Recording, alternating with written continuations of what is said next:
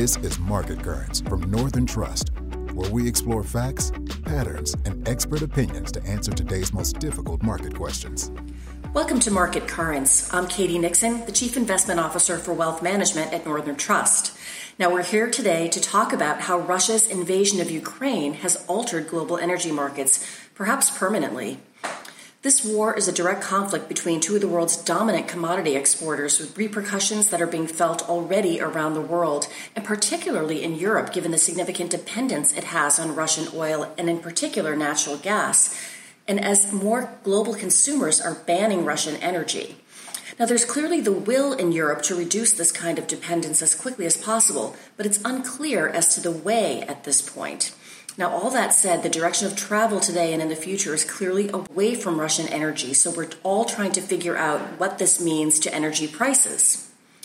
I'm so pleased to welcome Jackson Hockley. Jackson is Northern Trust Senior Analyst covering energy, and he's going to discuss with us all of the repercussions, what those energy market disruptions mean for producers and consumers as well, and how this will impact plans for a longer term green energy transition. So, Jackson, first and foremost, thank you so much for joining me today. Thank you, Katie. I appreciate it. Glad to be here. So let's start this discussion close to home. Let's start here in the U.S. And to be sure, the U.S. government is highly involved in the political elements of this conflict. But the U.S. is also one of the world's largest energy producers and exporters. As much of the world works to isolate Russia from global markets, we recently heard from the Biden administration that the U.S. is going to step into supplying Europe with, with uh, LNG or liquefied natural gas. So uh, let's talk about whether you think the U.S. energy supplies might be part of the solution and offset the loss of output that we expect from Russia. Well, first off, let's uh, provide a little bit of background, and I'll mention that I'm going to touch on oil, natural gas, and also uh, just a pinch on coal. But bringing in the background, looking specifically at the oil market first, global consumption actually peaked at around 101.7 million barrels a day in the second half of 2019 and then it declined to around 92 million barrels a day during the height of the pandemic in 2020. However, we've seen a gradual recovery since that time, and right now we're almost back to the peak. We're at about 100 million barrels a day of demand. And assuming we don't have a problem with continued lockdowns in China or expanded lockdowns in China, that would suggest that we're probably going to see demand in the second half of this year, maybe to an all time record of about 102 to 103 million barrels a day. Now, quickly touching on coal, coal is the one area that's actually been put under sanction by Western countries against Russia. We think that there is going to have to be some shift in demand or supplies of coal going forward, particularly with Australia and the U.S. supplying more coal to Europe as they move away from Russian coal. Then turning to natural gas, as you noted earlier, natural gas is really important to Europe about 38 to 40 percent of Europe's supply of natural gas comes from Russia. And so, consequently, there's going to be a huge need for Western Europe to actually move away from Russia, but it's not going to happen quickly, it's going to take time. And then, more importantly, turning to crude oil, which is where we've seen the bulk of the gains in terms of price across the world. And in crude oil, Russia produces about 11 million barrels a day with about 7.5 million barrels a day going into the export market. Now, if we see full sanctions, which once again I'll repeat, they have not been put in place against oil or natural gas, but if there were full sanctions of that 7.5 million barrels a day, probably about 5 million barrels a day would literally be taken off the global market. If we have self sanctionings, which is what we're seeing so far, with a number of countries and companies just simply saying we won't do business with Russia, we won't take Russian crude, then there's a possibility that we'll see that self sanctioning take anywhere from 1 to 3 million barrels a day of Russian crude off the market. Now, there's been a lot of media attention about, as you noted earlier, the U.S. ability to kind of be able to step in and fill that gap. Of course, we don't know how big the gap is. It could be anywhere from, as I noted earlier, 1 to 5 million barrels a day. Right now, the U.S. is expected to grow production this year about 800,000 barrels a day. So that's pretty much baked into the numbers everybody's using. If we do increase based on higher oil prices our activity levels in the field, we might be able to eke out another 200 to 300,000 barrels a day. And so that would mean we'd have a growth year over year of about a million barrels a day. And even if we do that, it's only going to put us for the full year at output of 11.8 million barrels a day.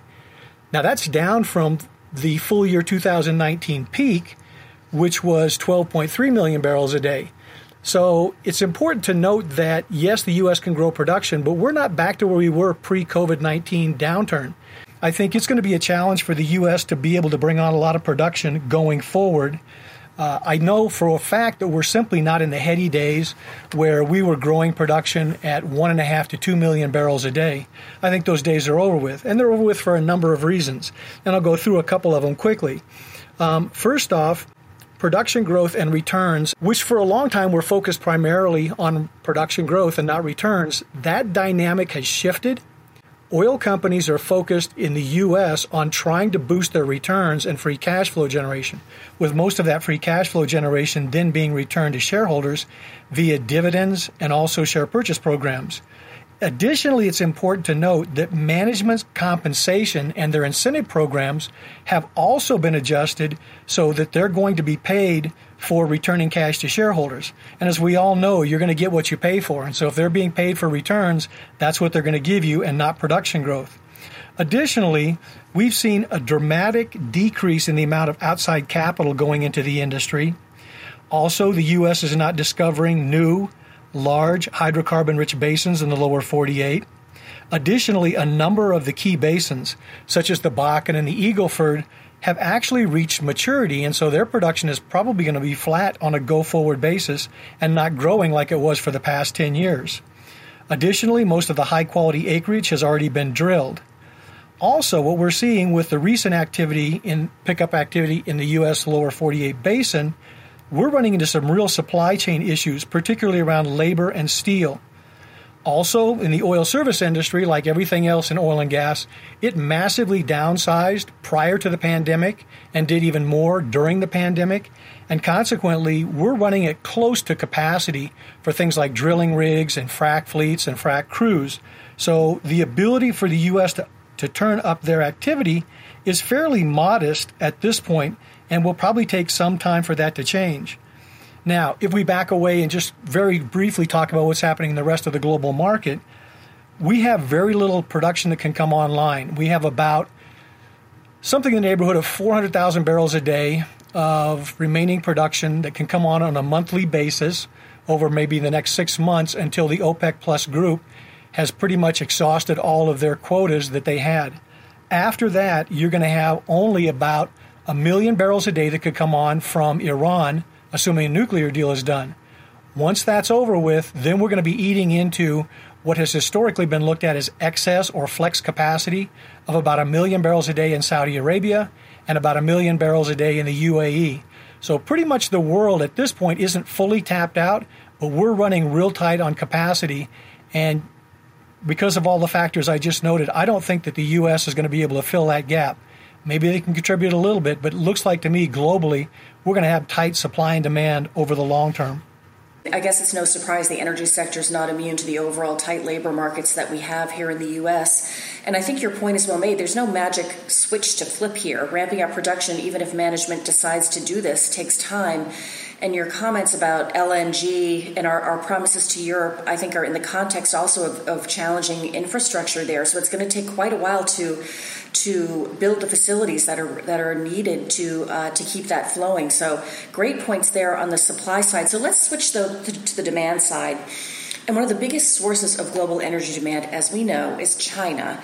And as noted, the unprovoked attack on Ukraine has created this massive global response and really what looks to be sort of a redrawing of the global alliances and interests, with the U.S. and Western aligned countries responding quite differently from some other countries, notably China, where there really has not been a meaningful public response. So, how do you see Russia's isolation from European and Western energy markets playing out if we look east?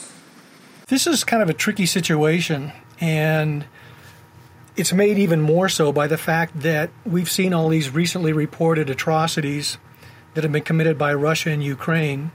And in my mind, that just suggests that the penalties that will be pushed on Russia are probably going to be fairly severe and are probably going to be longer lasting than many people thought, at least going into the war.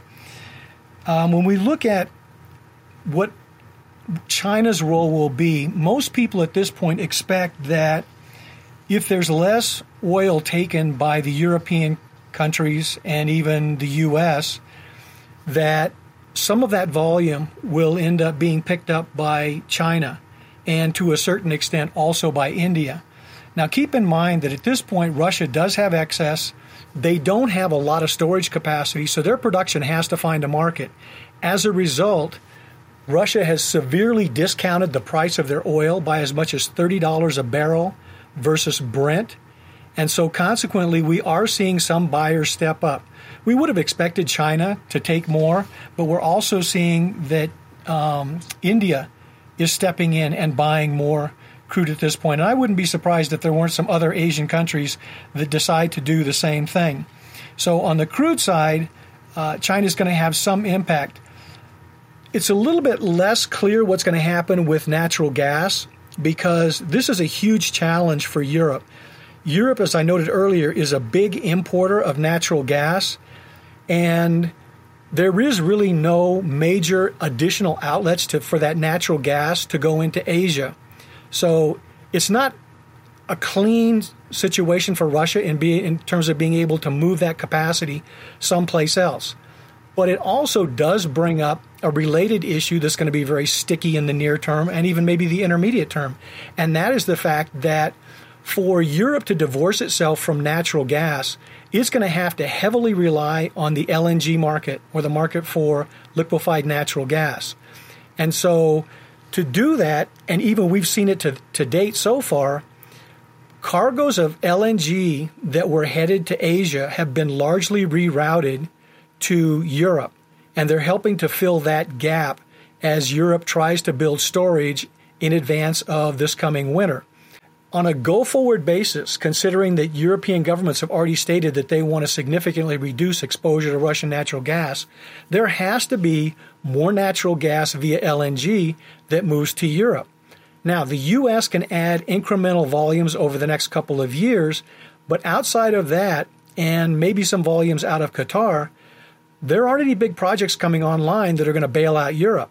So it's my estimate that we're going to continue to see cargoes of LNG routed to um, to Europe from Asia.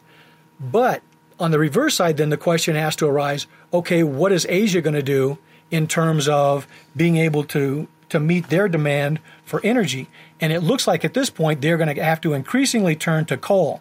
So we're in one of those crazy dichotomies where as we move the supplies of energy around the world, there are going to be some disconnects. One of which is that Asia is probably going to have to use more coal, which most countries at this point don't want to use coal or would prefer to move away from it as part of the energy transition. So, once again, it's a very tricky situation. And at this point, we don't know exactly how it's going to play out, but uh, it is going to be a challenge.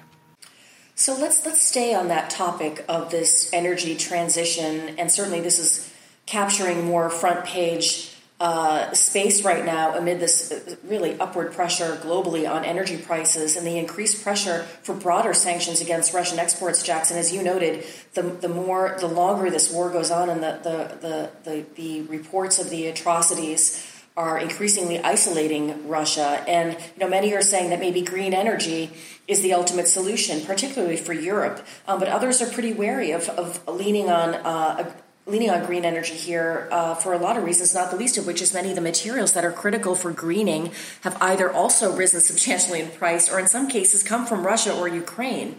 So, in your opinion, does the world have to choose between supporting Ukraine and a green energy transition? Yes, KAT, I hate to admit it, but on the surface, it kind of appears that at least in the near term, that's going to be the situation around what's happening in Ukraine. Um, by supporting the government of Ukraine and also applying sanctions on Russia, you know, many countries are going to have to shift to coal. And in part, we're seeing that in Europe. And of course, in Europe, it's a voluntary decision. In the case of China, as I noted earlier, it's not voluntary. They're, they're just going to have to have more coal because there isn't going to be as much available LNG. And you're right, there are concerns about how do we make this transition to the green economy, considering everything that's going on in the world at the current time.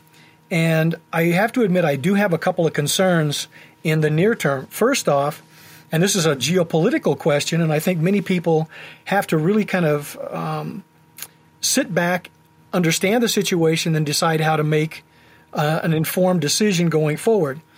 And I mention this because I don't think most investors are actually aware of it, but we've talked in the past about the fact that we have been reliant on the Middle East for oil. And on the other hand, and now we know that we're to a certain extent reliant on Russia for oil. But when you turn to many of the key materials that we'll need for the energy transition, we're going to be even more reliant on China because China is the largest producer of rare earth minerals. And in addition to that, they are the primary processor of most of the critical minerals that go into the energy transition. And when I say a large processor, I mean 35 to 60 percent of these critical minerals. And those minerals include copper, nickel, cobalt, lithium, and rare earths. And so, consequently, from a geopolitical standpoint, as the energy transition goes on, or if we try to accelerate it, we're going to become even more reliant on a single supplier than we've ever been in the legacy industry of oil and gas. The second situation that kind of bothers me is that when we look at Ukraine, we already know that a lot of the key minerals were in a situation where demand and supply were relatively tight. When we take in the situation in Russia, and what we potentially could lose from Russia, for the most part, it's a relatively minor 2 to 5% of global supplies. However, even with that very small amount that potentially is taken off the market, we've seen massive jumps in the prices of a number of those key materials or minerals. I think the problem, while it will vary and there'll be volatility around it in the very short term, I think this is a really critical issue because if you look at the mining industry over the past um, six to seven years, capital spending to bring on new mining capacity has been at 30 year trough levels. And additionally, many of the mining companies are going down the same path as the oil and gas companies and simply saying, we're going to take our free cash flow and give it back to shareholders. So you have an industry that's going to be heavily relied on for the energy transition and at the same time, in my opinion, they're not investing nearly enough. And then finally, there was a 2021 study by the Energy or International Energy Agency that showed that securing the massive supplies of the necessary critical materials to reach net zero by 2050 is going to be an exceedingly daunting task. And considering the fact that we've underspent what we probably need to, I see a massive challenge in front of the world in terms of trying to do that energy transition, even if there is a desire by investors and governments to try and accelerate it at this point in time.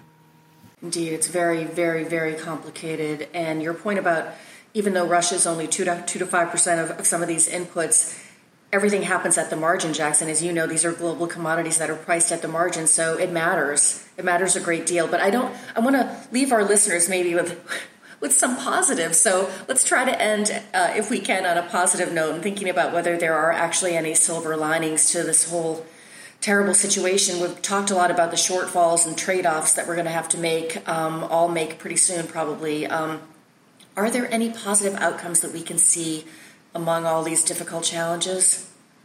I think there are some uh, silver linings out there, but um, I think it's more of a call to rationality than what we've seen in the past. And so let me give you just a little bit of background on this.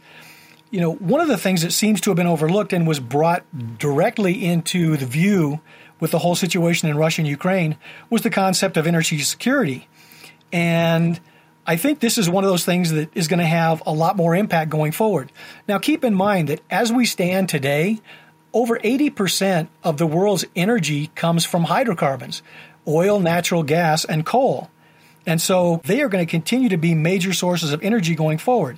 However, in my opinion, we are at a, a stage where I think governments can begin to step back and say, this is not just an either or of green energy versus legacy energy. It's more a situation of if we decide that we want to go down this path of the energy transition, then maybe we need to re-evaluate the entire energy spectrum and come to the conclusion that there are more than just either or decisions, but there's actually a number of factors that all have to be balanced. And they include energy security, but also energy availability, reasonable energy prices.